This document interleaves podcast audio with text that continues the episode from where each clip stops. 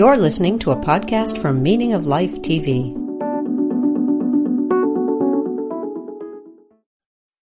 Jane Clare Jones, good to see you.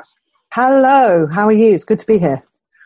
Uh, I'm very well, and uh, so I want to welcome everyone in the uh, Sophia audience, meaningoflife.tv, bloggingheads.tv, available on both uh, video streaming video and audio podcast. I'm very pleased today to uh, be talking with uh, Dr. Jane Clare Jones from the UK. and how we know each other will probably come out during the dialogue. Um, but suffice it to say that I've I've met Jane online in the ongoing discussion uh, centering around gender self-identification, the intersection between the or the interaction between uh, gender identity activists, trans activists, and uh, what I'm going to call traditional feminists, because I, I, I, I maybe we'll talk about that also. I, they're now called. We're, we're, we're okay with that they're not called radical feminists. To my mind, they just strike me as just feminists, and I'm not sure at all what the new version is supposed to be. And hopefully, Jane will help us. But Jane, I, would like you perhaps maybe to do a little bio on yourself so people can know who you are, and so that I don't uh, get any of it wrong or mess it up. Uh, okay, so hi. Um, I'm an academically trained philosopher. Um, I'm trained in uh, principally in continental philosophy and continental feminism, and I have a PhD from the State University of New York at Stony Brook. Um, I practice philosophy, but no longer strictly within an academic context. So I write popular philosophy and I also write journalism with a kind of philosophical uh, edge to it. And uh, I'm also uh, I write long form pieces, mostly on my own blog, but I'm also looking at writing books and that type of thing. So I'm interested in, I'm interested in basically uh, using philosophical discourse in order to engage with popular cultural and political issues in a way that's accessible to, you know, kind of thinking people, but but but but not specialists, basically. So I'm interested in kind of using which is kind of what I think philosophy should do. I mean, it's kind of to go back to the origins of the origins of our own tradition. Like, you know, we're supposed to stand in the agora and like ask people questions, yeah. Yeah. difficult, yeah. difficult, quest- difficult questions, and like interrogate public discourse. So that's kind of what I'm doing. Um, so yeah, I write on my blog. Um, I spend a lot of time on Twitter at the moment, engaged in this particular conflict. I'm I'm hoping to write longer form books, um, which I which I have some projects in the pipeline. Um, and I also run, uh, I founded and run a, a, online feminist school teaching, teaching traditional feminism. A feminist institute. Yeah, it's called the Institute of Feminist Thought. Which people can will be able to. In the link section, there'll be a link to all of Jane's stuff, and there's actually a link to the institute from your webpage, right? So, right. And so what's I, that all about? Well, basically, during the last couple of years, um, particularly the last year or so, part, I mean, largely as a result of this this conflict, I started getting a lot of emails from women saying, firstly, what is going on with feminism? Like, why is why does this younger generation of of of women, particularly, but also young men, not seem to understand the principles of feminism as we understood them when we were growing up? Um, and kind of becoming aware of the fact that uh, I think something that they considered to be a kind of uh, consensus about what feminism was had been kind of eroded, and the and the the people in positions of power, also in various uh, civic institutions, were now advocating a form of feminism that they didn't recognise. So I, I started getting, and also emails from women in universities saying, "I can't get taught feminism here anymore." Like there's queer theory and like various iterations of the discourse in its slightly more academic, but actually not substantially more academic forms than the forms we encounter it in, in public space. Um, but there's no, I'm not being taught feminism. People in gender studies departments are not being taught feminism. There are very few feminists left in gender studies departments. Yeah. Um, women who are doing work, uh, on kind of more classical feminist themes, things to do with male violence, sexual violence, those yeah. types of things, don't have anywhere to go. And yeah. they're not being given the analytical tools that they need. All university feminist societies have been taken over, really. There's very little space. So basically, I was getting quite a lot of emails from women being like, we want some kind of space in which we can learn, uh, either re-engage with or learn this tradition. Um, and I started to feel very strongly that essentially the academy had abandoned its role as the custodian of, of feminist thought. Yeah.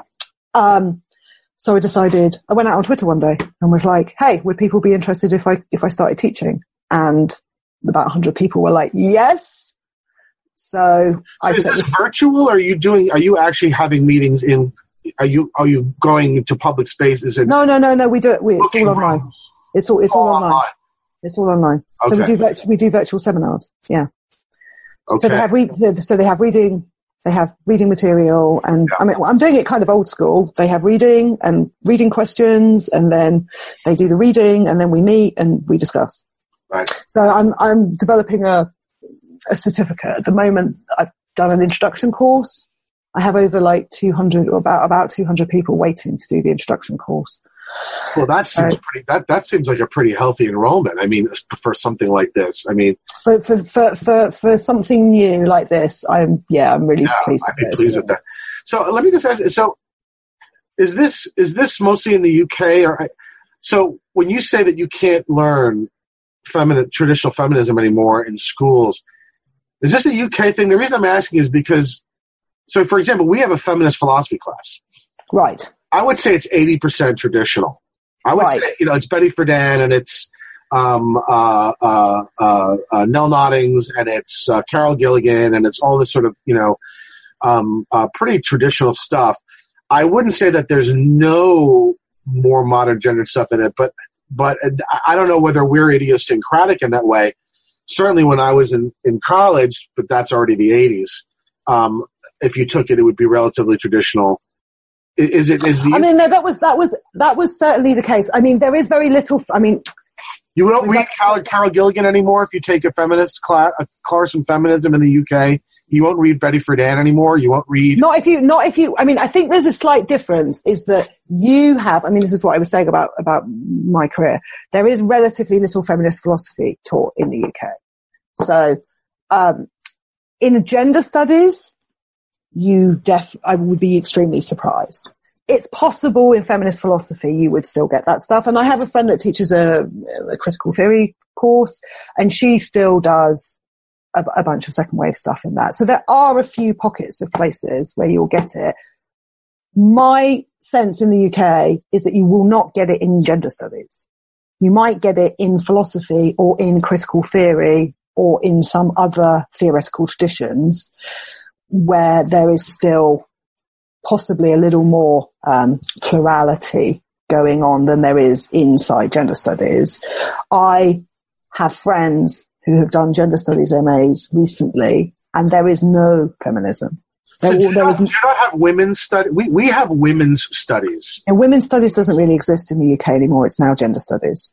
Okay. And you, I mean, your women's studies courses are, are being progressively yeah, they're being they're being changed. Yes, they're being progressively they're being progressively changed. Yeah, the woman who teaches our feminist philosophy class, you know, is a nearly sixty year old lesbian. So I mean, she's she's teaching. I mean, for all I know, if we hired a young new person.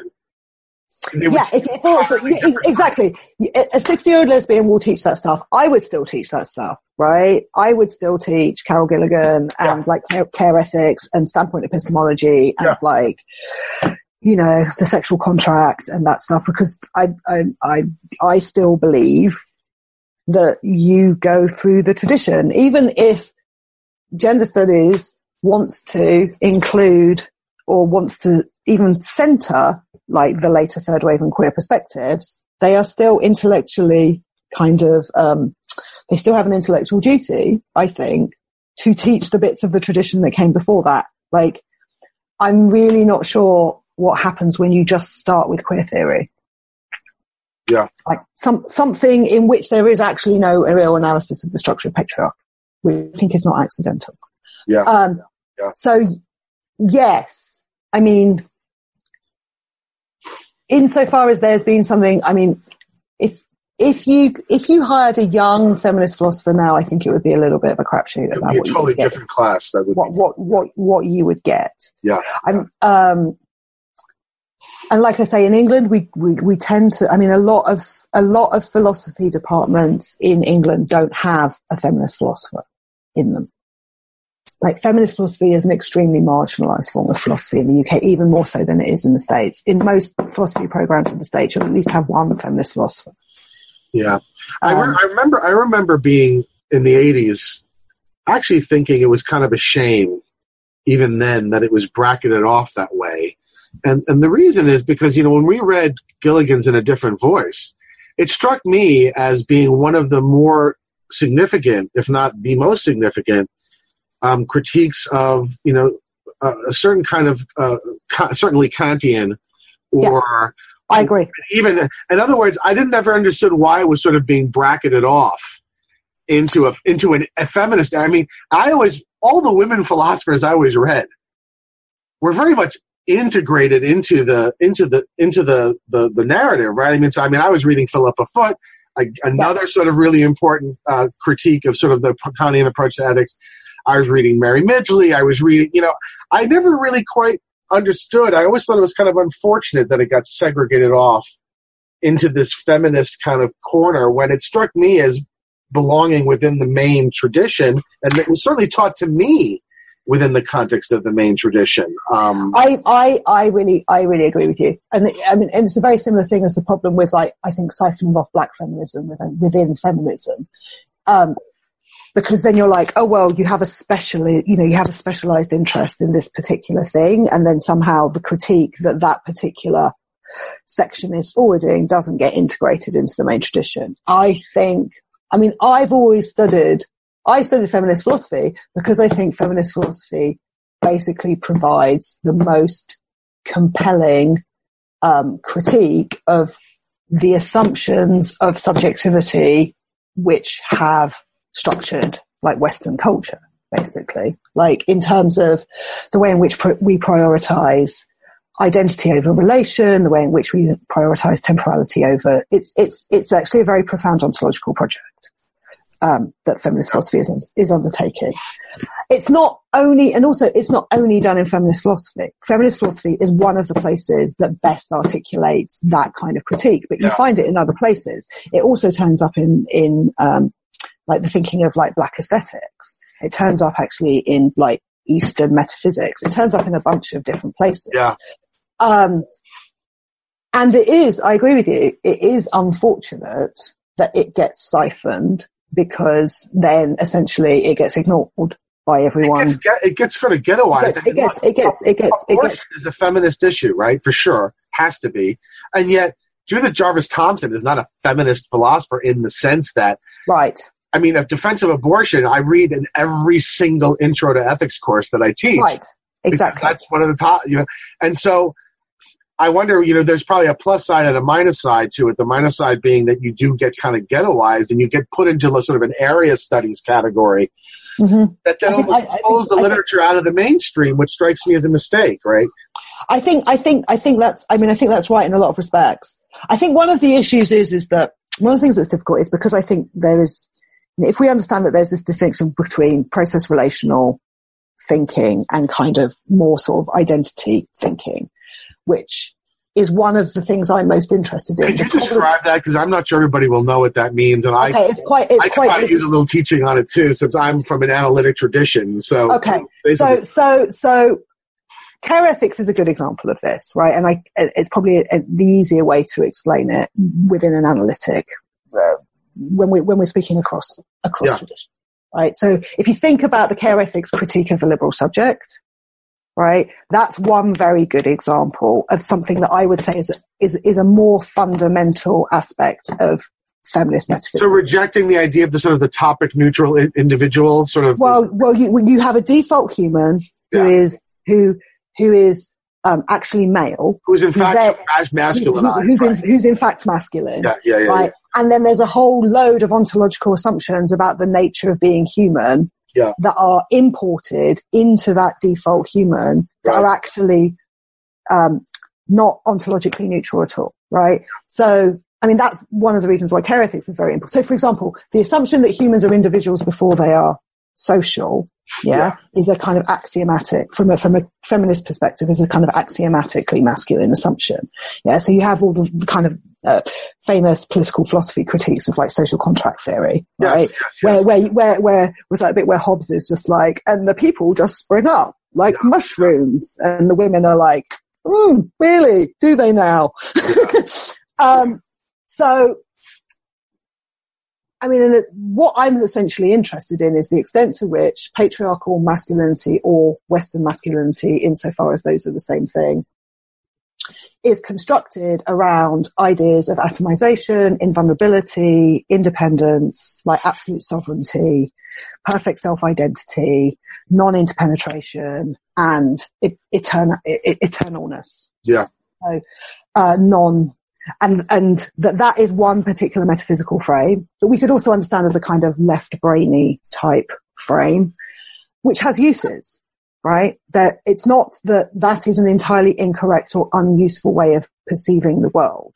Yeah. So the the tendency to, you know, perceive things in terms of boundaries and to not understand relation and to and to um, hypothesize things is uh, an important part of, of human intellect that has many useful functions. But the problem is, is that when you take that as being the full ontology of of things, a lot, a lot of stuff gets dropped out and a lot of stuff gets distorted. Um, because we are not, particularly when we're thinking about um, human systems, right? Because we're, we are not principally right. self-identical, atomistic. Right. Um, we are essentially interpenetrating, dependent, process-based, yeah. temp- like temporal creatures. Yeah. yeah. And so when you're trying to manage human systems using this kind of more geometric, it's kind of a platonic thing, right? It's like we would say, if you wanted to extend it out of the original, take it out of the kind of um, care ethicsy way of thinking about it and to, more towards a continental tradition, what we would say is that this is essentially like a conflict uh, which starts around Platonic metaphysics, right? Around the idea of non-temporal, eternal, self-identical yeah, yeah, form. Yeah. Uh, and we're going to get to this. I mean, we'll get to this probably a little bit later because I think this is probably going to be one of the places where you and I are going to come at this from a different way. I mean, um, I think the solution to the problems that we're having now is a kind of a procedural liberalism. I probably agree with you that it's ontologically false, but I almost think it's sort of like a the best fiction we can construct to sort of get everybody to sort of treat each other properly um, um, um, in the kinds of societies we live in, given that we don't share share common notions of the good. And so, I mean, I, I will want to talk later when we talk about you know where where are we going to go with this with what's going on now about why you think a progressive is better than a liberal approach um, um, to this question. Um, I mean, I mean, yeah. I mean, I think the thing is, um, but we yeah. sort of need to get there because we haven't. We, really need, to, we need to get there, but let's come back.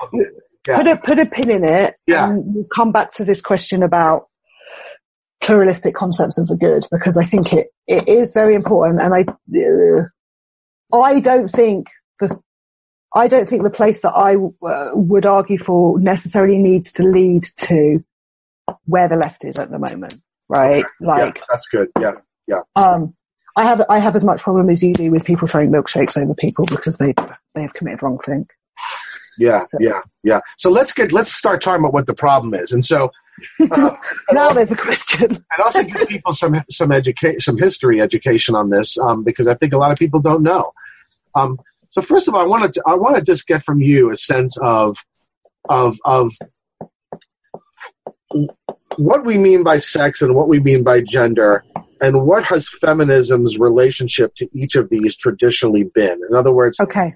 So, so that we understand how we got to where we are now, and then can make take some measure of whether where we are now has sort of gone off the rail, right? Okay. So, um, obviously, the second wave is quite a complicated tradition, so it gets flattened out. Let's say in generally broad terms, the traditional feminist understanding is that humans are sexed and that that is a material reality given by the nature of evolution and that gender is the structure by which sexed persons are socialized into the performance of certain types of social roles in which their um, uh, their personalities and the types of personality traits that are appropriate to particular sex bodies are policed, in which their emotionality and the way in which they express themselves, the way in which they move through space. So, for example, there's lots of very important feminist work, as you all know, on bodily comportment, for example. So, Yes. how how people occupy space, how they use their voices.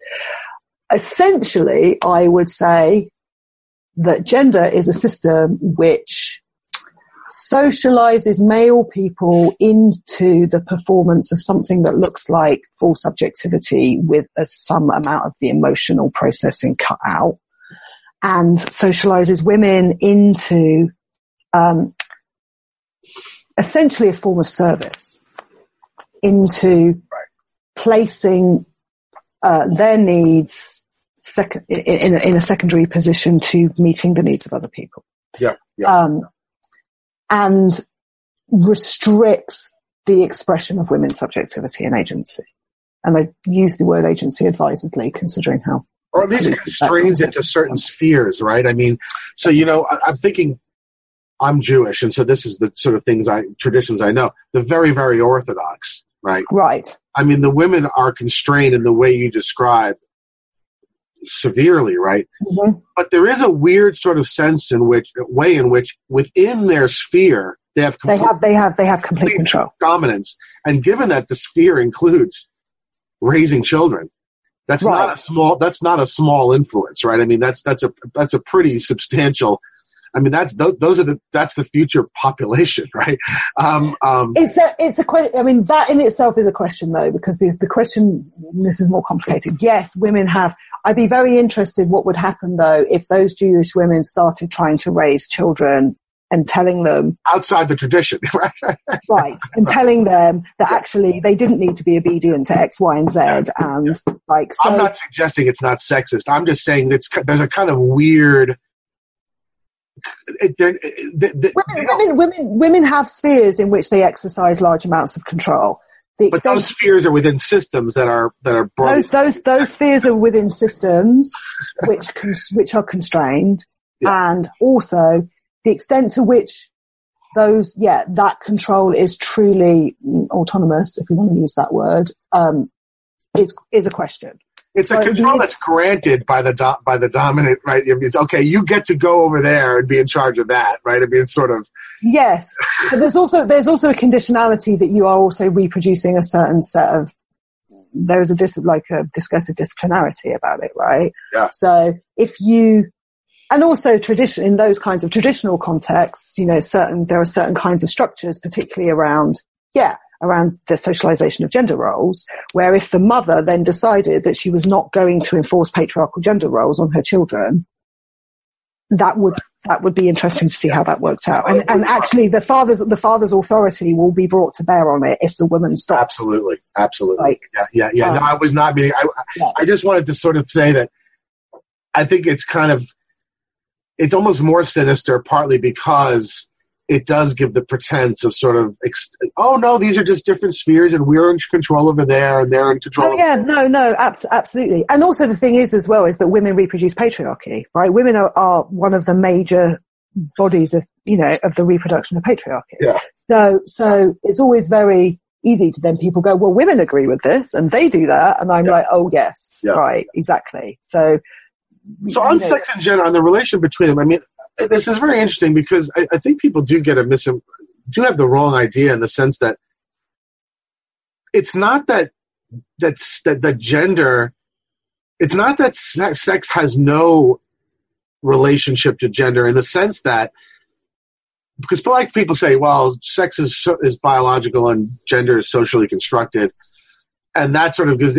I mean, there there are there's interrelation. differences between males and females such that you would expect that there might be different roles, right? Socially. The thing is, is that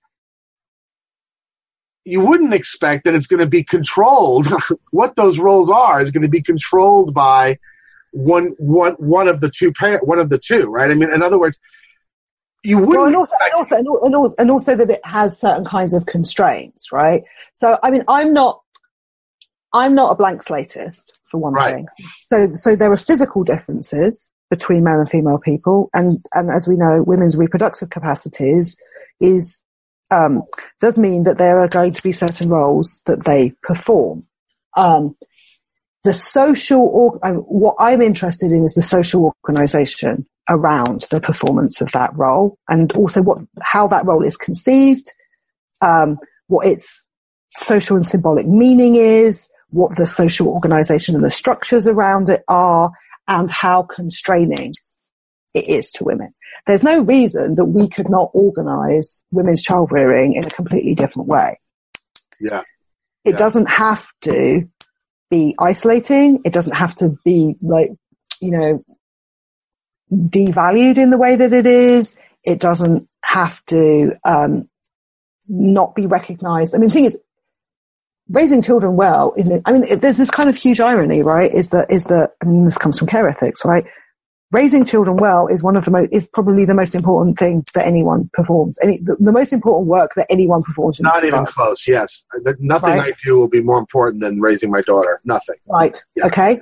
And yet that work is given virtually no social recognition as real work. There's a, there's a bunch of kind of unhelpful, like romanticized kind of images of sort of selfless sacrificial motherhood, which are not particularly helpful. Um, or a sort of kind of bovine type, you know, thing. But in terms of what the actual work of doing that is and the, and how hard it is, and there's very little visibility or respect given to the skill that it takes to do that work properly. Um, and how we could organize, how things would be organized if that work was valued Yeah. properly, both, um, both in terms of the normative value that it was given and also the actual uh, remunerative value Yeah, of yeah. as well, right? It's like the entire, the entire society is run on this like massive quantity of labor that is done by women in producing the, the very fabric of our society. And it's just like, yeah, whatever, Yeah. right? And it, and it probably, you know, in a non-sexist world, it's. I I guess what I was trying to get at is that in a non-sexist world, we probably would still be gendered. It just wouldn't be in such a way that there was just a kind of an obvious subordination of one to the other, right? In other words, Well, I mean, I think men, yeah. males and females are different enough that we probably would socialize somewhat differently, regardless of whether it was sexist or not, right? I mean, um, um, but the re- way you know it's sexist now is not that it's gendered, but that it's gendered in a subordinating fashion. Is that, would that? Do you think that's a fair way to? I mean, I think, I mean, in my analysis, gender is a hierarchy, right? So I'm not bothered if there are different. I mean, I'm a difference feminist, right? Essentially. So, um, the issue to me is not whether there are any differences between male and female people. The issue to me is that there is a hierarchy Yes, that, Both- that's yes, both both in terms of um, the value of the roles and in terms of um, like actual existent power relations and and and the the continuum of violence and how that functions. Um, it does bother me. uh, There should be. uh, when I say I'm a gender abolitionist, which I am, what I mean is I don't want there to be any social coercion applied to sexed individuals in terms of what behavior they manifest. yes, So, so we can have a bunch of, we can have a bunch of characteristics that we understand as being masculine and a bunch of characteristics that we understand as feminine. The first thing I want is I don't want there to be any social controls about whether male bodied people manifest masculine or feminine characteristics and the same. And then what social roles and work they want to do. The second thing is, is I want the hierarchy abolished. So I want the cultural hierarchy in which the masculine values are considered to be superior to the feminine values abolished. And I want all human beings to be allowed to freely instantiate all aspects of that hierarchy as an, as they want to, you know, in appropriate circumstances. Yeah, yeah. Um, Yeah. I don't necessarily want the female, I don't want it just to be flipped, right? So I don't want like emotion to become a value above reason. I just want us to understand that those are both important values and human and healthy human beings should manifest both of those in an appropriate relation and balance to each other. And also depending on the circumstances, because some problems are better solved with reason and some problems are better solved not, you know? Yeah, Um, yeah. so that's what I mean by being, it may well be the case that in a non-patriarchal society, women would still talk more than men. Like, that might just, yeah, that, that might, it might just, women are just more linguistic and slightly more, I mean, like, when I say I'm not a blank slatist, I'm prepared to accept general statements like, men might be more object oriented and women might be more people oriented yeah, yeah, yeah. that kind that kind of stuff. Yeah. But but there's a lot of gap between that and a patriarchal structure. Oh, come on, yeah. And look, so my mine is probably the least traditional sort of situation arrangement, right? So my wife and I married now 20 years. Um, my wife was a professional, uh, pretty high level administration in large law firms in New York City. I was Right. a professor. We moved to Springfield, Missouri for my work. Um, um, in part because she could do what she does pretty much anywhere, but I had to go where the work was, right? Right. Um, had a child. Now, from then on, we were we're pretty much flipped in terms of what's what you would normally expect. So I did most of the early childcare, partly because I had the flexible schedule, and partly because I just am better with infants than my wife. Um, my, my wife wants more back, right? Right. And very young infants, you get almost nothing, right? You get, not to mention my wife was older when we had our child. She had a very, very hard childbirth. And so the first two weeks, basically I did everything so that she could just recover. Right. Um, I also am the shopper. I'm the cook. Um, that's probably the only reason she married me. Um, cause otherwise I don't think she really likes me all that much, but I cook really well, right? The point just is though, I do all these things that, are the, that are the women's role. Right. And yet, there's still very clearly differences between us just based on the sex, right? You know, in, in other words, I do think that the sex is significant.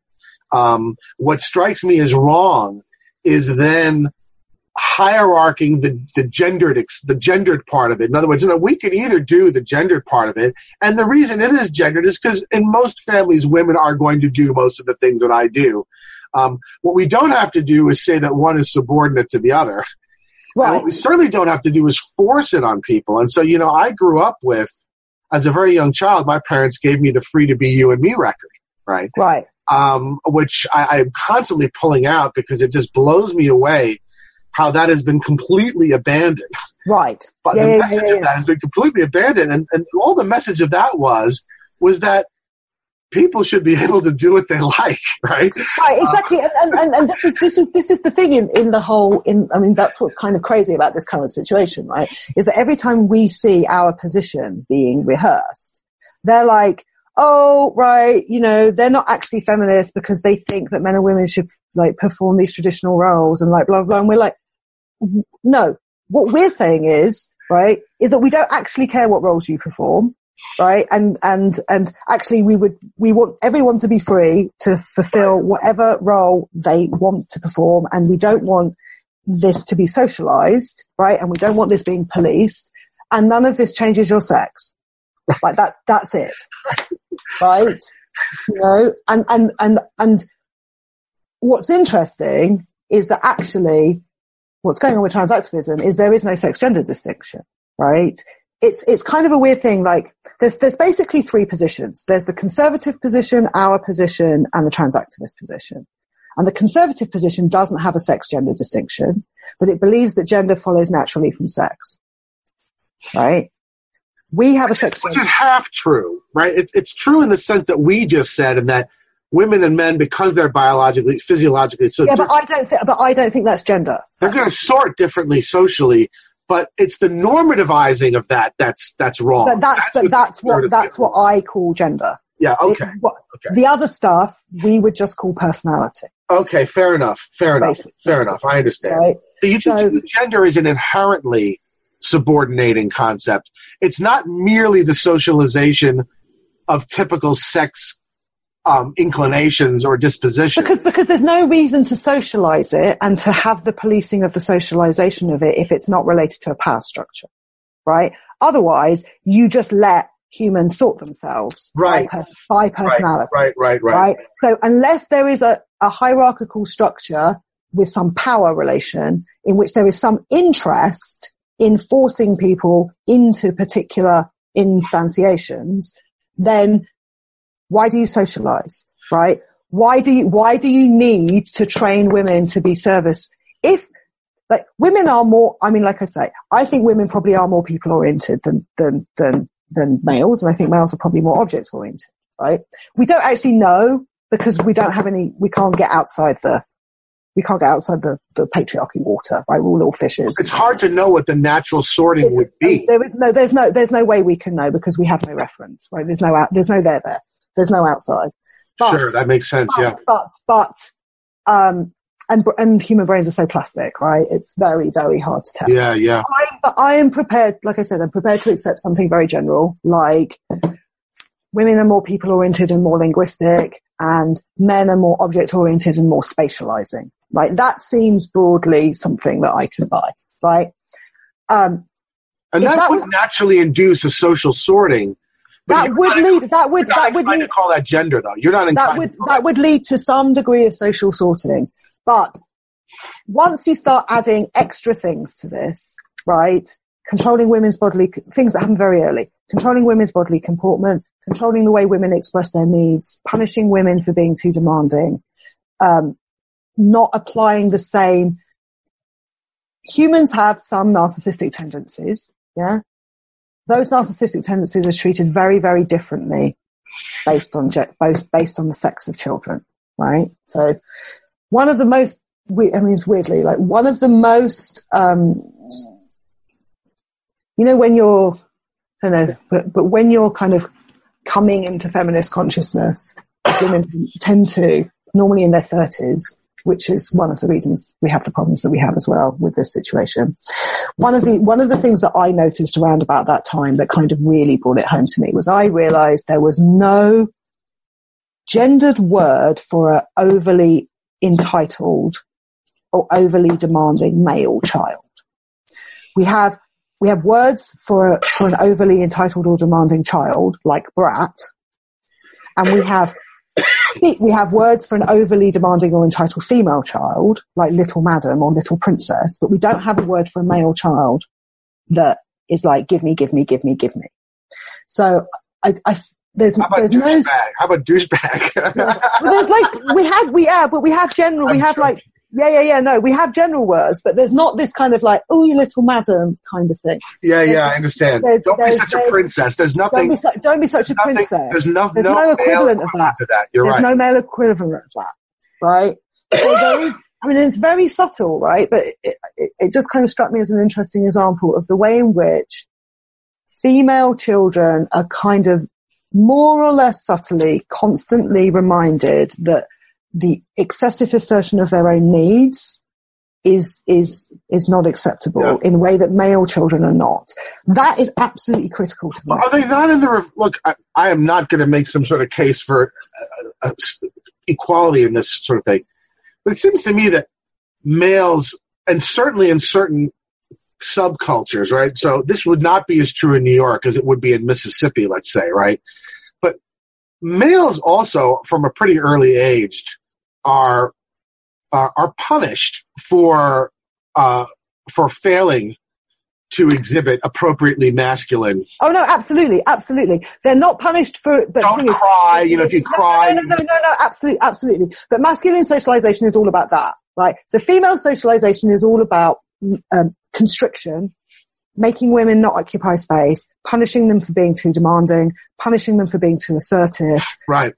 For, for expressing too much subjectivity, for expressing their needs too freely, freely. Male subjectivity is all about um, knocking the invulnerability, knocking the vulnerability out of them, basically, and making them perform this version of invulnerability. But I Because of say course- that that's also pretty damaging, right? I mean, in other words, Oh, it's very damaging. I don't want to make a competition. I mean, clearly the hierarchy is is what it is. I just think the males are getting pretty fucked by this. Also, it seems to me. No, the males the males are getting fucked by it, but the point of the point of the inculcation of of invulnerability into males is that it produces male dominance. Yeah, yeah, yeah, yeah. So so the men are being damaged, but they are being damaged in the service of reproducing the psych. It's actually like a psycho-ontological. At some point, I'm going to write a book on this, on like the psycho-ontology of of of patriarchy. And this is what it, this is essentially what it is. It's the production of um, narcissistic invulnerability, which then produces dominance, right? So yes, being, being reshaped in order to be an agent of domination is not good for a human being, but it obviously is different. I mean, it's damaging. Yeah. But it's damaging in a different way to being shaped and to be an object of domination. Yeah, yeah. no, no, I agree. I, that's absolutely right. I mean, you know, my wife and I have talked about this, and um, I'm actually glad that you know. I think the stereotype is that most men want to have sons, right? Um, Right. I was actually, I actually thank God that we had a daughter because I find male socialization today so distasteful Right. that I did not was not looking forward to having to spend my entire son's life fighting against Right. kind of toxic socialization, especially where I am in the lower Midwest, which is a very right wing kind of area. Right. Yeah. Yeah. Um, and so I'm I'm not at all suggesting that this is on a par or anything. I just I think sometimes people forget that um, that this sort of um, this sort of gendered socialization, we're really kind of just spoiling everybody's development, right? I mean, No, no, no. I mean, I mean, I mean, because because because because you have. It's like we say, we have. Um, we have these very general personality traits like people orientation, object orientation, whatever. If we, even given that, yeah, humans who are more object orientated are still fully emotional, sensitive creatures, right? Like they're still fully, fully functioning, feeling beings, right? And cutting, I mean, essentially what you do is you cut chunks. You cut chunks off people and then force them to perform certain roles. Yeah. And that is a, a violence to like full human flourishing. And, Yeah, you know, I'm, I'm an. I'm an Aristotelian and I'm not, you know, I will say it is not, I mean, to, to the political point is the second aspect, which is the violence that is done to men through patriarchal socialization is not the principal concern of feminism. No, of course But, not. but, but it's very important. I mean, that's why, I don't know if you've come across Michael Conroy. I mean, we have, there's a, we have a number of male allies who run, who, who work with men, right? The work that men do with other men in order to help them think through patriarchal socialization and the violence that it does to them is incredibly important. And it is incredibly important to feminism because we can't, we can't undo the system of domination on us by ourselves. we had a little technical difficulty, so I had to pause the video. Um, um, uh, the, the the magicians at Bloggingheads will splice together, cut out the frozen part. Um, Jane, we were talking about the way in which, let's call it, hierarchical slash dominance oriented gender socialization is Um, is is is bad is bad. is bad for everybody. It's pretty much bad for everyone. And the respect Well, it's, it's it's bad for everyone apart from the apart from the maintenance of the power structure, right? And some people do benefit from the maintenance. All men benefit to some degree from the maintenance of the power structure. In some sense, I don't think they benefit in a long term existential, like humanist sense, right? Um, they benefit insofar as they gain access to certain kinds of resources in Yeah. certain kinds of ways. I mean, to me, it's all about obviating. Um, it's all about obviating vulnerability. actually. Although Jane, I, I wonder. I wonder though. Let, let me ask you this: What do you think of this? I wonder to what extent the distinctive, the distinctive problems that males face are ultimately due to this very negative socialization. In other words, I'm wondering whether, yeah, we benefit, but man, do we pay, right? I mean, you know, whether it's the rates of violence or suicides or no, no, no, ab- absolutely. or, or, it's, or it's, younger de- or young, earlier death, or I'm wondering whether, yeah, we benefit, but but boy, it's not much of a benefit in the end of the day, right? I mean, No, no. I mean, in terms of in terms of yeah, blood pressure, you know, I mean, all this sort of yeah. It's it's it's it's. I mean, it's definitely. I mean, I wouldn't. I mean, well, okay, maybe that's not true. Um, but but It's a bad obviously, deal for obviously, us, obviously, obviously, obviously, my concern is with um, is with violence against women. yes, of But course. Yeah. but I very deeply, and every radical feminist I know believes that patriarchy is ultimately bad for everyone. It's bad for men, it's bad for women, it's bad for children, it's bad for the planet, it's bad for everyone, right? Like, we don't have to look around, you know, everything is like, you know, the wheels are coming off. Like, we are not in a good state. We do not have a functioning political system in this country, in your country. Like, we're careering, yeah. it's barely functioning, right?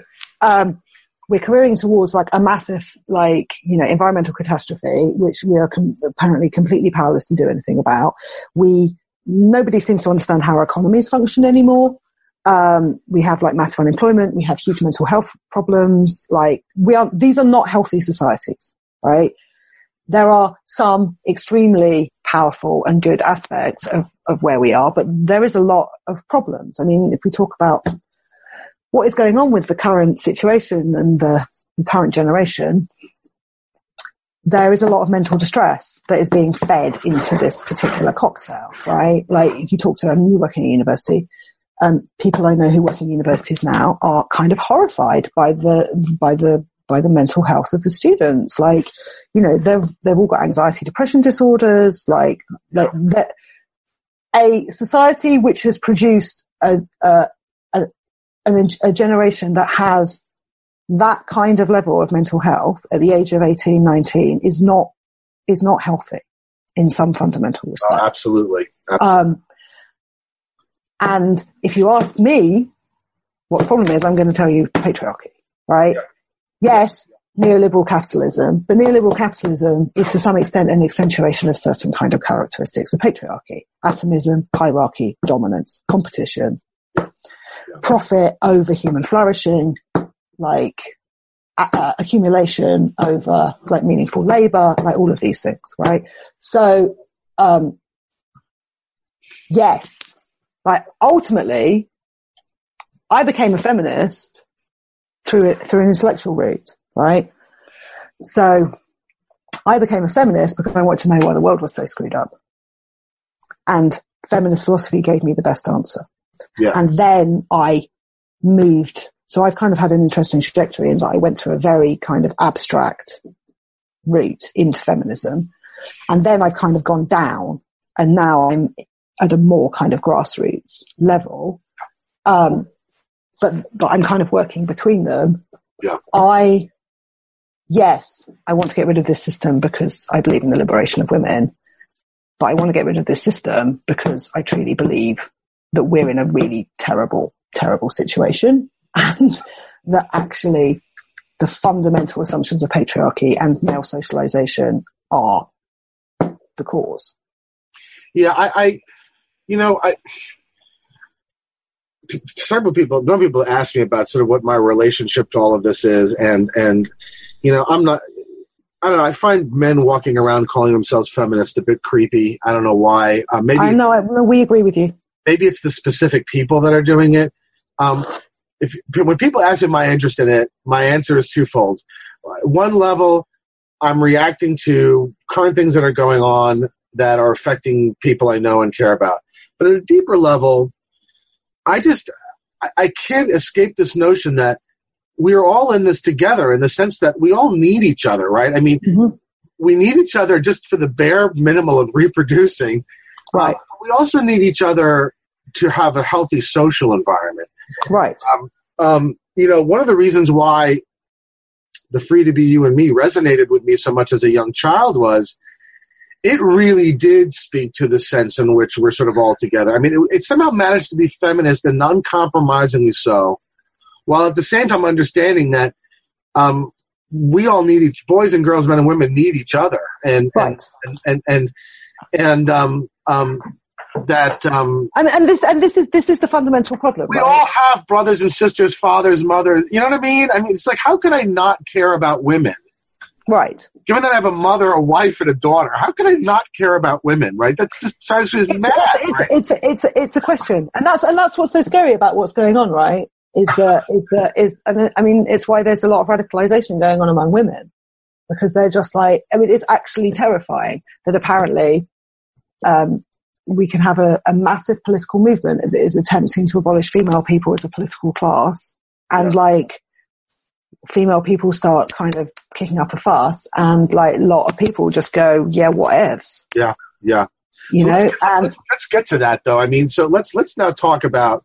We've been dancing around this issue. Now let's get right to it. so, look, we had the gay rights movement, right? So we had lesbian and gay, all right. right. And I think we all understand what we understood what that meant. It meant people who were same sex attracted and who whose whose romantic lives were same sex involved, right? That's once, once upon a time. That is what that means. right? This went through a, a series of iterations. First, the decriminalization of homosexual uh, activity, then greater, less and less discrimination in places like workplace and so on, and finally, crowningly, uh, gay marriage. Okay. Mhm. Yeah. Um, so there's this. At what point and why did the T get added to the L to the L and the G and the B? In other words, L, G, and B are sexual orientations. Right.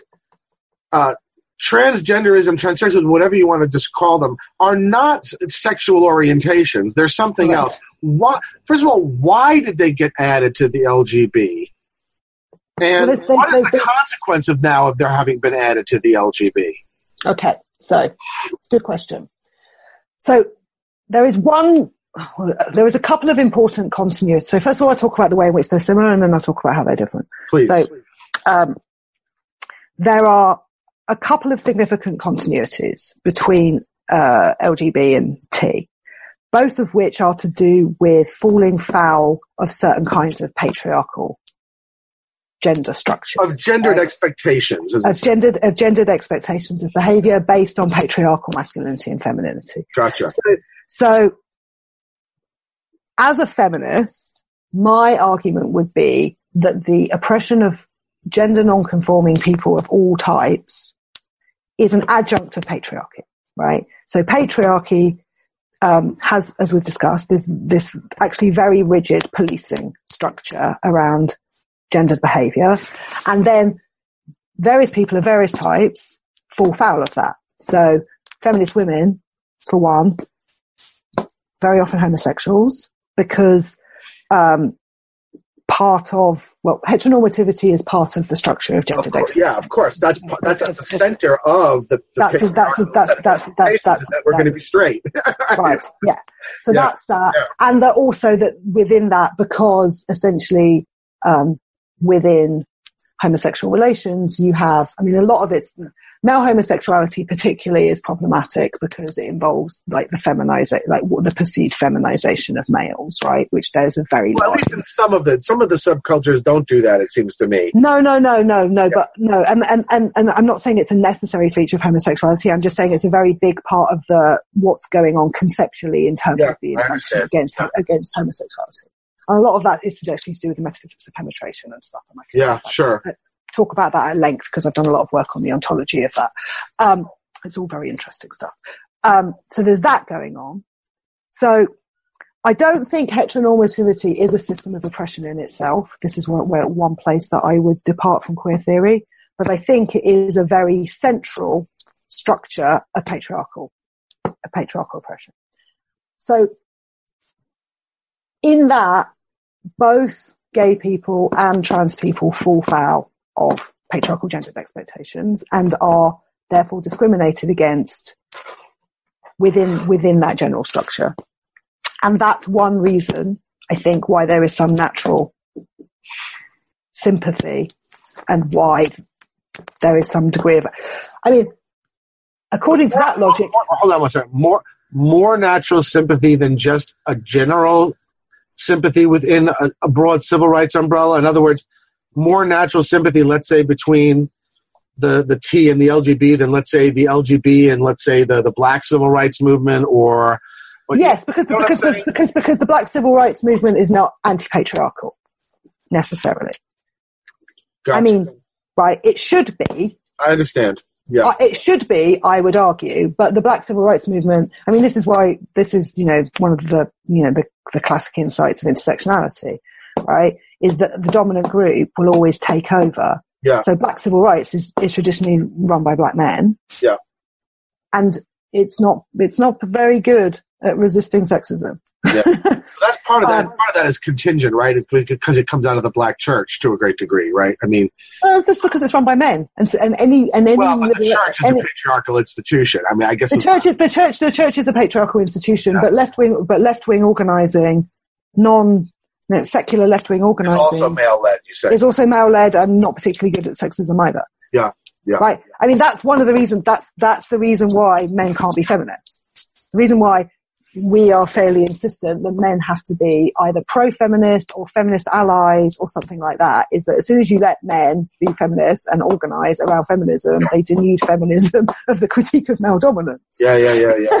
So, so hence all Um, the beard, hence all the bearded woke hence bros hence all the woke bros. who are telling women now what being a feminist is, which is just I always know because because they've waited for it. I mean, this is a real experience. This is like this is why Butler is like a great Trojan horse, right? Because you then produce this feminism that allows men to tell women that um, they're better feminists than we are. Um, we're like, thanks, Judy, top work. So what's the discontinuity between the T and the LGB? You just explained the continuity. What's the discontinuity? Um, the discontinuity is. Well, there's one other thing I should say before we go on to that. We'll go on Sure, to the discontinuity. of course. There's one other historical reason, right, which you alluded to about why the T has been added to the LGB. It's because the LGB legislative agenda was achieved. So they saw they, They- tried to jump on board what looked like a winning train. Well, they, they, they were, they, they, they did, they didn't have a portfolio. We have large, and you know, large lobby, political lobbying organizations have their own survival instincts.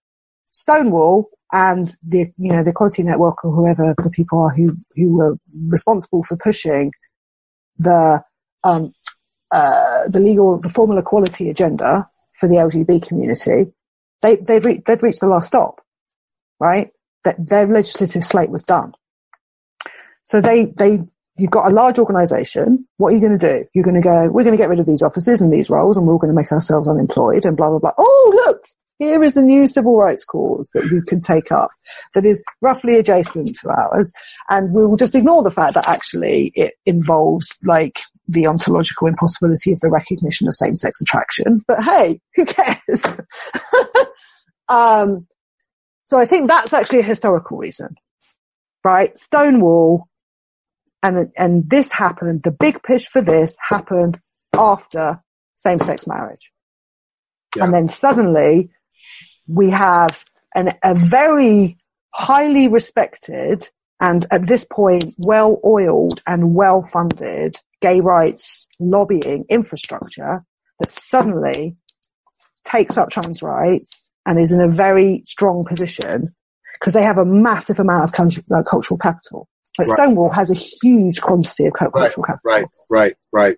So they can run around and they can tell everybody, blah, blah, blah, this is the correct thing to think, and blah, blah, blah, and the Equalities Act says this, and blah, blah, blah, and don't listen to those evil witches over there. And everyone goes, Yeah. oh, Sto- well, Stonewall, like Stonewall are the good guys. So let me ask you one more thing about the the T um, before we oh, I was going to talk about the discontinuity, but anyway. before we move to the next before we move to the next um, part of this, and that is, um, look, it strikes me that feminism is inherently gender nonconforming, right? I mean, that's the Correct. Correct. in other words, that's the whole point. I mean, of the whole point of the free free to be you and me is that it opposes mandatory gender conformity, right? A- Absolutely. Um, yeah. Right. So, so it seems to me that the only part of the T that really is distinct, that, that you would dis- that you would really that would differentiate it, right, is that um, a it doesn't speak to sexual orientation, but b um, in the area of sort of gender dysphoric in the sense of transsexualism, right? So, so in, in other words, I don't see how all the non-binary and all that sort of stuff is in any way really differentiatable away, at least as an ethos, from norm ordinary feminism. It's all non-conforming, right? I mean, you know, you know what I'm saying? Yeah, except the only thing that strikes me as distinctive is the specific element of transsexualism, which was at least tr- historically tied to a diagnosis of some of, of, of I guess it was dissociation first, and now it's dysphoria. And so what I'm wondering is whether there are really two T's, right? There's one T that sort of really is just no different from what feminism has been saying now since the 1950s, right? Um, and that is that but but it, but it, but it, is different because they don't have a sex gender distinction. So, so they are trying to articulate. So the non-binary thing. I mean, this is why we're in such a kind of conflict, right? Because we keep having this argument. You know, like everybody decided, like, or, or a lot of people on our side did that whole like we're gender free thing a little while ago, and then like the the the trans the TRAs got really upset about it, and they're like, you can't be because we've been walking around for ages going, we don't have gender identities, we're gender non-conforming. right. I mean, that, that, Nothing you're saying, nothing that you have given me. Once you get rid of gender dysphoria, right, as a diagnostic criteria, nothing you're saying about transness can, you, there is nothing in your definition that can distinguish a gender non-conforming person from a trans person. Right. Right. That's why. That's why it seems to me there was never really a, a conflict between feminism and let's call it traditional transsexualism. Right. Um, it's now that it's sort of happening, and it's because it seems to me the main focus now is on the non-binary, fluid, queer stuff, which strikes me as simply being the same as any, as expressing the same ethos as any non-gender conforming ethos would be. It be. would, it would do if it wasn't for the sex denialism. It's Mm. the sex denialism that makes the difference. Because the difference between a non-binary person and a gender non-conforming person. So, so that, so feminist, so we've been saying to the non-binary people, we're, we're all non-binary, this is stupid, right? We're all, we're all feminists. Like any one of us could wake up tomorrow and decide that we're non-binary, right? The reason why we won't do that is because, because we think it's conservative. We think it's conservative to think that non-binariness is a special phenomenon Exactly. other other than just being gender non-conforming, Right. which is what we think most humans are because gender's kind of bullshit, right? So what you're doing, this is why we think it's conservative, right? Because as soon as you take the special gender non-conforming people out and you put them in their own box and you say they're a special class of person, what you're saying is everyone that's left in the other box is gender conforming that what's normal is gender conforming, and what, we're the, the- the yeah, what's normal yeah, and, we're- yeah. and, we're, and, and then you're actually reinscribing Right. gender conformity. right. And at the same time, you're claiming that being gender non-conforming changes your sex, which is bullshit. Right. So, so, um, you're firstly shoring up patriarchal gender by wanting to put yourself in a special position. You're secondly making an ontologically absurd claim about the fact that being gender non-conforming has some effect on your sex being, which it doesn't. Um, which is created by the confusion of the relationship between um, sex and gender, and then you start asking things for like the Scottish census to put you in the sex box as a non-binary person, right? So then we're going it's going to mess up all the demographic data. Um, and the thing that really bothers me, right, is that actually from a feminist perspective, it looks like a hell of a lot of internalized misogyny. Um, because one of the problems in a patriarchal system, as we know, is that males are default humans and females are less than full humans, right? In some significant respects, because a lot of the values that are attributed to female are the lesser values which are considered to be less, less characteristic of full humanity, right? So when particularly young women, I feel like are like, oh, I don't like, I'm not a woman. I don't incarnate that stupid feminine stuff. I'm a full human. Is that what effectively you're doing is you're leaving women in the subhuman box and claiming humanity for yourself by, by uh, trying to identify out of it. Yeah. And, and, one- It's one thing. and that's, and that's, and that's very anti-feminist. Yeah, it's one That's thing to say, you know, yeah, I'm a, you know, I'm a plumber, and I'm a woman, right? And another Right. thing to say, and that doesn't stop me from being a woman. It's another thing to say, well, I'm a plumber, so therefore I'm non-binary, right? Right, That- exactly. That then that then means that woman is left is anti, is antithetical, is antithetical. box. Right, exactly, exactly. So as soon as I instantiate any of these like human non-feminine characteristics, I thereby am no longer, now. I'm non-binary now. Right? Which just reify, just just reassert, reasserts the, the, the, the exactly the sex. absolutely, Right, absolutely, right, right. absolutely. Yeah, and that's- that's why what that's what I really object to, right? I mean, How do got into a people not see this? It's so. I don't, I don't, I don't understand. I don't understand. We keep having this conversation. I mean, like, as you know, I'm like a big Prince fan, right? And so the first time I gave a paper on Prince at an academic conference, I, um, I was giving a paper on, um, his guitar playing and the way in which it's like a performance of like female, female sexual pleasure. And so they put me in a pa- in, in the panel with someone that was claiming that he was trans because they can't tell the difference anymore between somebody saying, here is a male person performing identification with like female phenomenological experience. Isn't that rad? And, and therefore this person isn't male. Someone And actually as soon as- that Prince was trans. Yeah, yeah, yeah. They trans Prince like two days after he died. What the fuck? You know what's so funny about that? So, I mean, I I'm older than you. Right, So I actually was, you know, it was my adolescence when all that music was coming out. right. And I'll tell you exactly how I perceive Prince and how I think most of my cohort perceived Prince. We actually thought he was very masculine, He is very masculine. but but what was interesting about him was that he was masculine in a, in a very different kind of way, right? You know what I mean? And that was sort of struck, struck me. He almost sh- showed you that masculinity had a lot more. Uh, uh, had a lot more plasticity in it, right? Right. Um, but I never Right. once thought he was gay. I never once thought he was. There's nothing, I mean, there's nothing, I mean, this is what I find interesting about Prince, right? In, in terms of a model of gender nonconformity.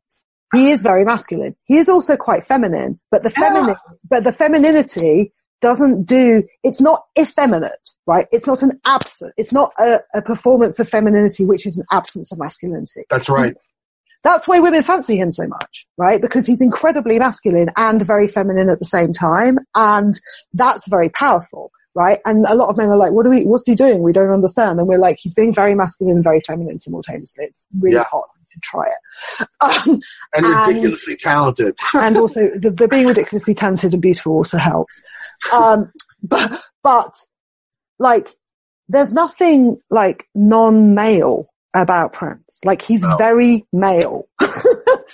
like, and, and I also, d- he would, he would like, he Even would, down to the hairy, che- the bare hairy chest. I mean, how is that? like, and seriously, I mean, like, and the, the guy pumped weights, right? I mean, he was like buff as hell.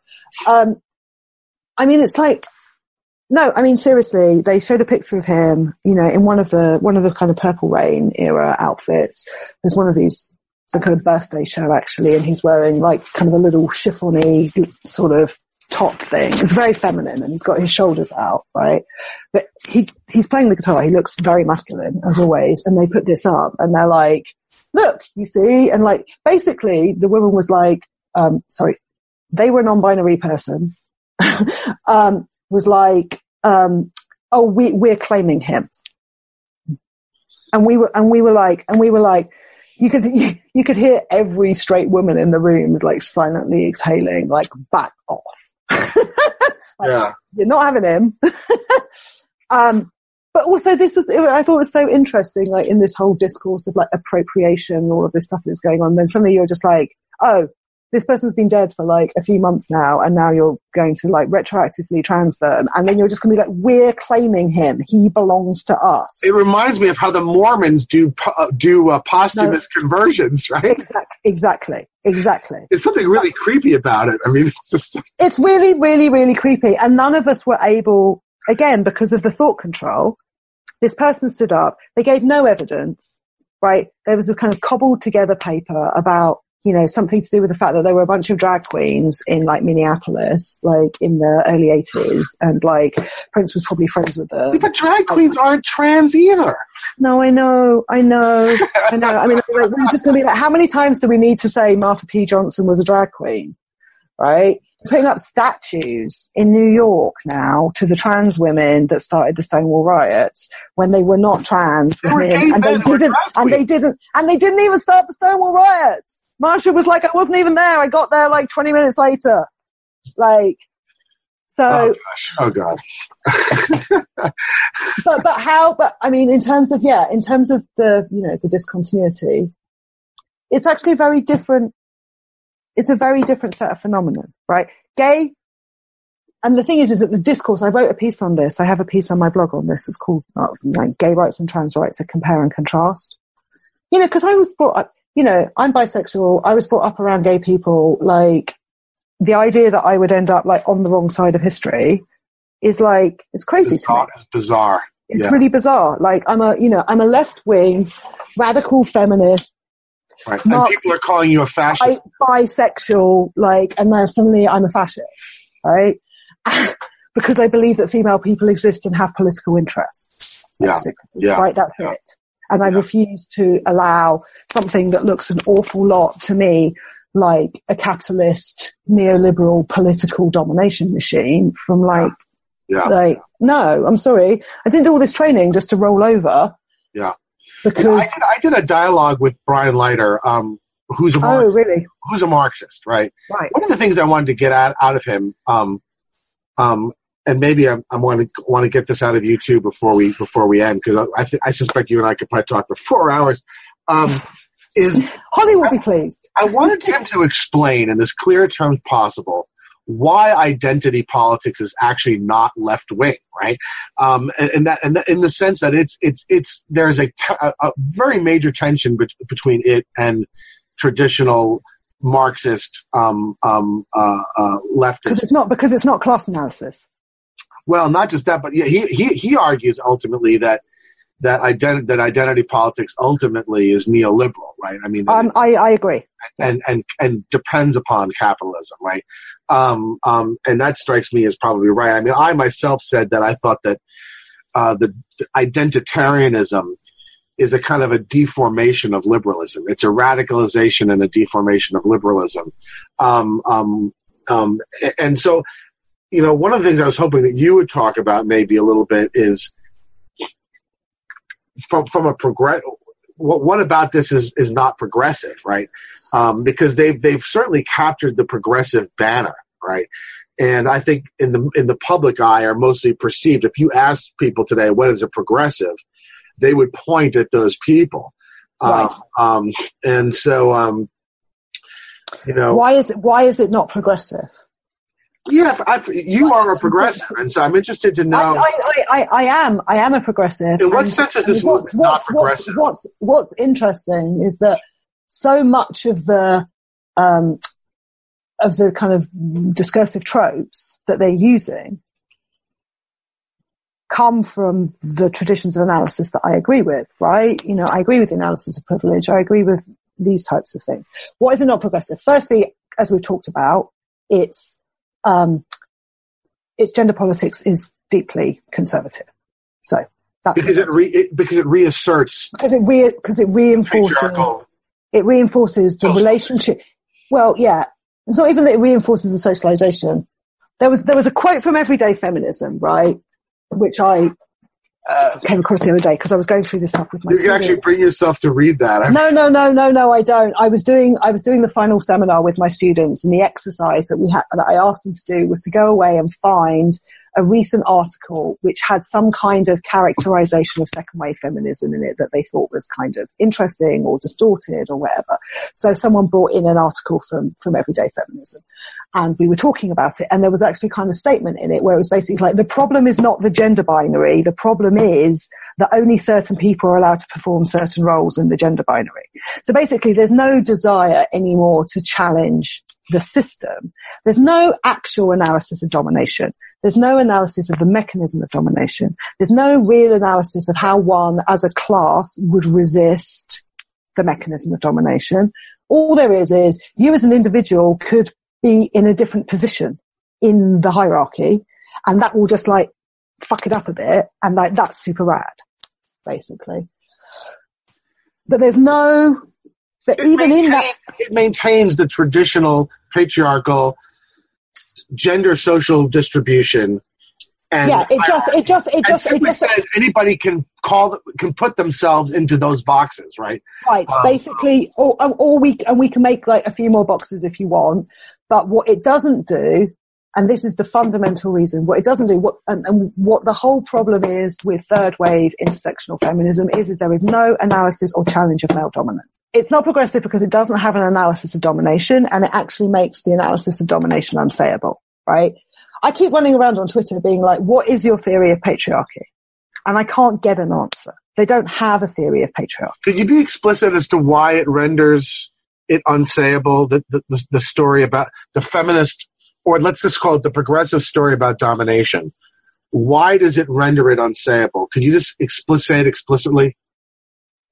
And this is true of Marxism and also of feminism, yeah? Because what we're going to say is that underneath all of this is material appropriation, right? And that's how feminism is linked to capitalism is also linked to some extent to racism and also to environmental degradation, right? Is that the fundamental structure is about material appropriation and exploitation and the mechanisms which prioritize certain people's needs and place other people in positions of service. And um, you have to have some account, right, of what motivates the power structure. Like why, like cui bono, right? One of the biggest problems with trans ideology, as far as I'm concerned, is that it it it makes it impossible for us to talk about the way in which patriarchy exists because of the degree, because of the appropriation of women's like reproductive labor and also women are positioned as a kind of reproductive and sexual resource and also as a domestic resource and also as an emotional resource. Um, and that's a big part of the of the traditional feminist explanation for, for why women are oppressed. And that's also how you know um, feminist analysis is connected to to Marxist analysis, to critiques of capitalism, also to critiques of of the uh, like the appropriation of labor of non-white people, and also the appropriation of the environment. So so in this respect, capitalist um, feminist analysis is interconnected with the analysis of all other forms of domination. If you can't talk about material appropriation, I don't think you can give an effective account of, of the existence of domination. Trans ideology has no theory for the existence of domination. It's just like a random bunch of like signifiers that seem to exist for apparently no reason and apparently to nobody's benefit. And all we have to do is just like you know, mess them up a little bit and, and somehow everyone will be free. Um, and, and the solutions are completely individualistic. There's no class-based solutions. There's no attempt to, to, challenge the power structure at any kind of fundamental level. All you do is you allow any particular individual to perform their gender differently or to express themselves differently. And then somehow the, the entire structure of domination just magically comes apart like a, I don't know, like a parcel or something. Yeah. And, do, they, and, do they even really talk about that? I mean, the vibe I off I mostly get, not not really, ones, is is of a kind of a radical individualism, is what I get from right, it. right. But they like to, but they, but the thing is, they like to. It's all dressed up at the same time with these kind of like little, you know, bits of of discourse that are stolen from progressive. So you know, they supposedly think they're anti-neoliberal. They supposedly think that, you know, um, they're about, um, you know, yes, like resisting the hierarchy. They think, you know, uh, all of the, you know, there's a, they, they use a kind of privilege, you know, algorithm in order to try and like justify their behavior. There's this attempt to claim, for example, that everybody who opposes them does so because they are agents of the power structure. Right? So we're always being posited as being like white, middle class, status quo, like characters, as if like radical feminism was the like white patriarchal yeah. hegemony. I mean, yeah. it's like insane. Yeah. Right? Yeah. Um, so they, yes, they've got this discursive structure, which a lot of them seem to have adopted, that makes them think that they are part of some radical counterculture which is operating against the interests of the power structure. They seem to not understand that they're being sponsored by large pharmaceutical companies and banks and governments and the police force and, in the case of Great Britain, GCHQ. I'm like, oh, since when was this like spy masters general for the revolution? I mean, like, I'm sorry, guys. Like, this doesn't wash, right? Yeah, they're the most institutionally juiced in, marginalized people I've ever seen, right? I mean, ever seen? What I kind mean, of most marginalized people in the world? That, yeah, in the, in the UK, the police actually, yeah, The police go and go after people. No, I know, and this is thing. This is from the people who've been screaming at, at, at, at anti-rape activists for being carceral feminists for the last five years. Oh no, no, no! You can't possibly like lock up rapists because you're like feeding the industrial carceral complex. You bunch of evil white feminists. But oh no, that's fine. We're just going to send like you know West Yorkshire police around to your house to make sure you haven't committed a thought crime. Like Yeah, that, that that's you know that's an entirely separate. What's happening in Britain in terms of the the increasing use of the police in this regard strikes me as an entirely separate topic worthy of discussion. It's, yeah, it's incredible to me as a traditional liberal. It's incredible to me that Br- Britain, the birthplace of traditional liberalism, is now sending the police to people's houses for tweets, right? For for things that they've tweeted, right? I mean, um, um, I do. I do also think the fact that uh, that part of British tradition is one of the reasons why we're resisting though harder. I mean, you know, like when Sophie Lewis, right? The, you know, you're right. You are resisting why, harder. why, why, why are the British such a bunch of evil TERFs? And I'm like, because we're really, really unfond of totalitarianism. And Yeah. like, you look like a bunch of fascists to us. Yeah, there's a streak of Orwell in what you guys are doing. Definitely. I mean, I, And there's a, there's a streak of like we've never we've never we don't like bully boys. We don't like people bullying people. And so I mean like I'm a progressive, but I'm also an anti I mean I wouldn't necessarily say I'm a liberal in a classical sense, but I'm quite deeply anti-authoritarian. And I think that's where we're kind of really aligned with this. yeah, yeah, Um, yeah, yeah. And I think these sorts of coalitions are really important, um, especially as now the left seems insistent upon eating itself or gauging in sort of circular firing squad behavior. I think it's important that it's- people like it's- us can make common cause. Well, Um, no, it's very, it's very, it's very scary to me. Like anti, uh, like you know, anti, anti-fascist fascism is scary to me. Yeah. Like the, the the left has abandoned all pretense that you know they can't go around acting like you know divine justice. Like as soon as, as soon as as soon as groups of humans of any political persuasion start thinking they're divine justice, you're in you're in serious trouble. Like there is a reason. You know, I'm a progressive. I'm a progressive because I have um, you know, a fairly long-standing, deep, well worked out critique of like structural inequality, and I think liberalism is not adequate to deal with that in significant ways. But I'm not anti-liberal insofar as I am like you know there are certain democratic civil procedures that I think it's quite important for us to abide by. You know, and maybe that's why I don't get to achieve my political project because I'm not about to go and put everyone up against a wall. but Yeah. um, you know, I'm going to try and do it by persuasion. So let me Um, ask in the last in the last so I, we're, we're we're getting towards the, along the, being a bit long. So let me let me I want the last thing I wanted to get to in terms of and I'm hoping that you and I will talk again that this won't be the Okay. last one Sure. uh, because there's a lot of other things I'd like to pursue with you, um, including maybe just a discussion about continental and a- continental and analytic oh, philosophy. that would be interesting. really interesting. Yeah, let's do. Yeah, let's let's do that. Yeah. Um, but um, I guess I want to ask you to tell me what's why I'm wrong, or or why, or at least what is wrong with my view that the best solution to the situation we're in right now is is to insist upon a kind of Millian liberalism, right? In other words, here, here's what I'm seeing. What I'm seeing is the progressive movement in a sense eating itself and getting itself to a point to where it's become unresolvable so you call them misogynists they call you transphobes right? You claim they have privilege they claim you have privilege right? There's this kind of because of the way that the progressive sort of the, the sort of the, the tactical um, um, how shall i say the tactical uh, uh, palette of the progressive movement seems to work.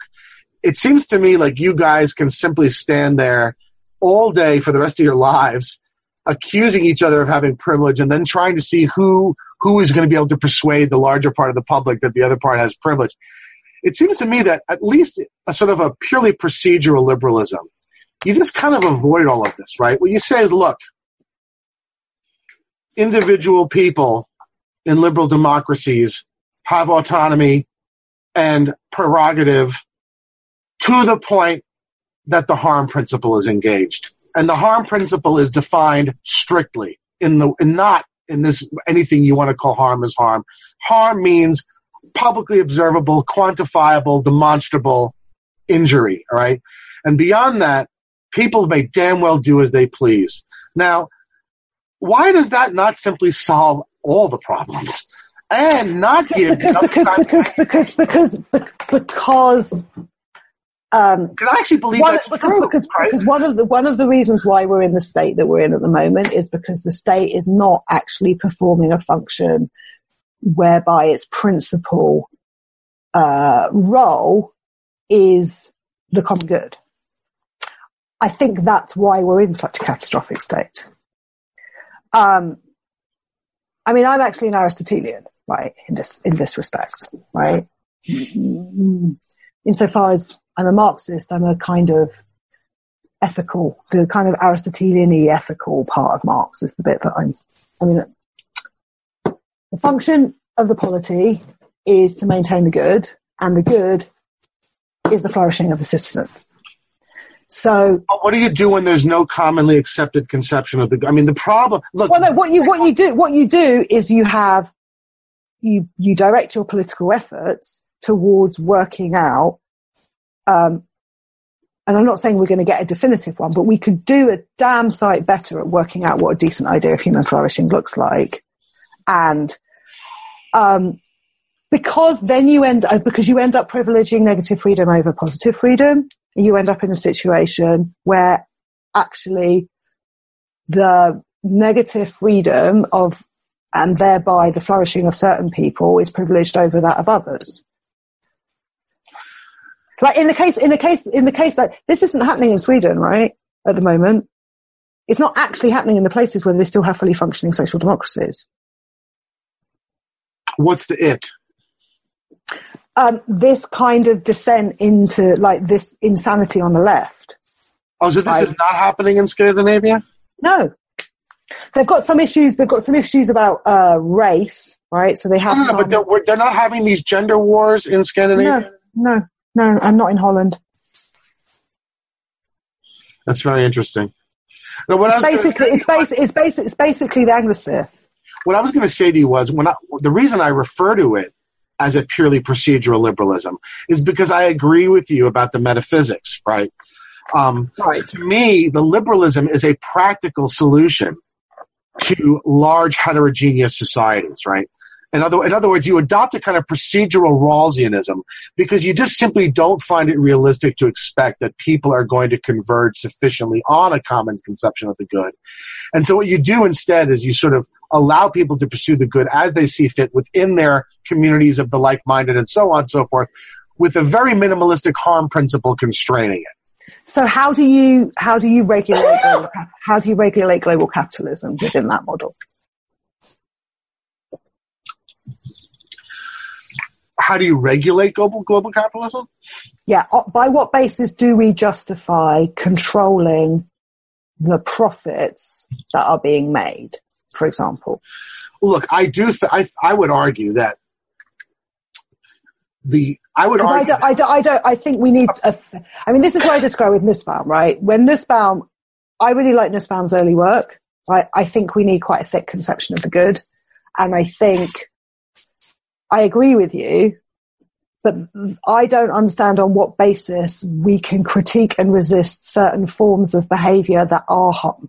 You either need a good concept of human flourishing, you, uh, or, or a thicker concept of the good, or you need a more substantive harm principle. okay, so, and I- okay, I get where you're going. So you're saying, look, the problem is that, um, you can't adequately define harm without a thick Without, without. I think, without a thicker conception of the good, Okay. right? Because Yeah, you need to I be able to- understand. you need to be able to say, um, human beings not having access to meaningful labour is a certain kind of harm. Or, you know, talking about, if we're talking about the mental health, if you're talking about the mental health problems that we have in this generation, Yeah. right? We need to be able to have an account of why the society that we have now is producing this kind of mental distress. Yeah, yeah. And, and, and I, one of the most important, a friend of mine at Stony Brook did really interesting work on like developing a concept, like a philosophically rigorous concept of health.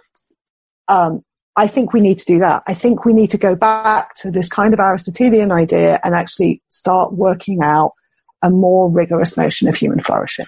Let me ask Um, you one more thing, but let me before before you get too far past on the thing about harm, right? Because I actually think that's a really interesting point, and I don't think I've ever seen it quite framed that way. Um, um, that actually, the real problem with liberalism is the difficulty in actually articulating the harm principle in a way Right. That's- exactly. that's that's not too narrow and not too broad, right? Um, um, um, but let me ask you then, a- along those lines specifically, could we not, in a sense, say that listen, at one level, the way to solve these problems, and what I'm talking about is the, the these these gen, the, the current fights we're having between gender ID people, all these sorts of problems. Um, um, with the procedural liberalism that's sort of applied at the level of individuals, right? Right. while understanding that that's not going to be exactly the same lo- logic that governs the, the behavior of large institutions or governments, or in other words, that that that's, that that that we're gonna we're gonna differentiate how we address questions of how in people should deal with each other in an interpersonal way within the society.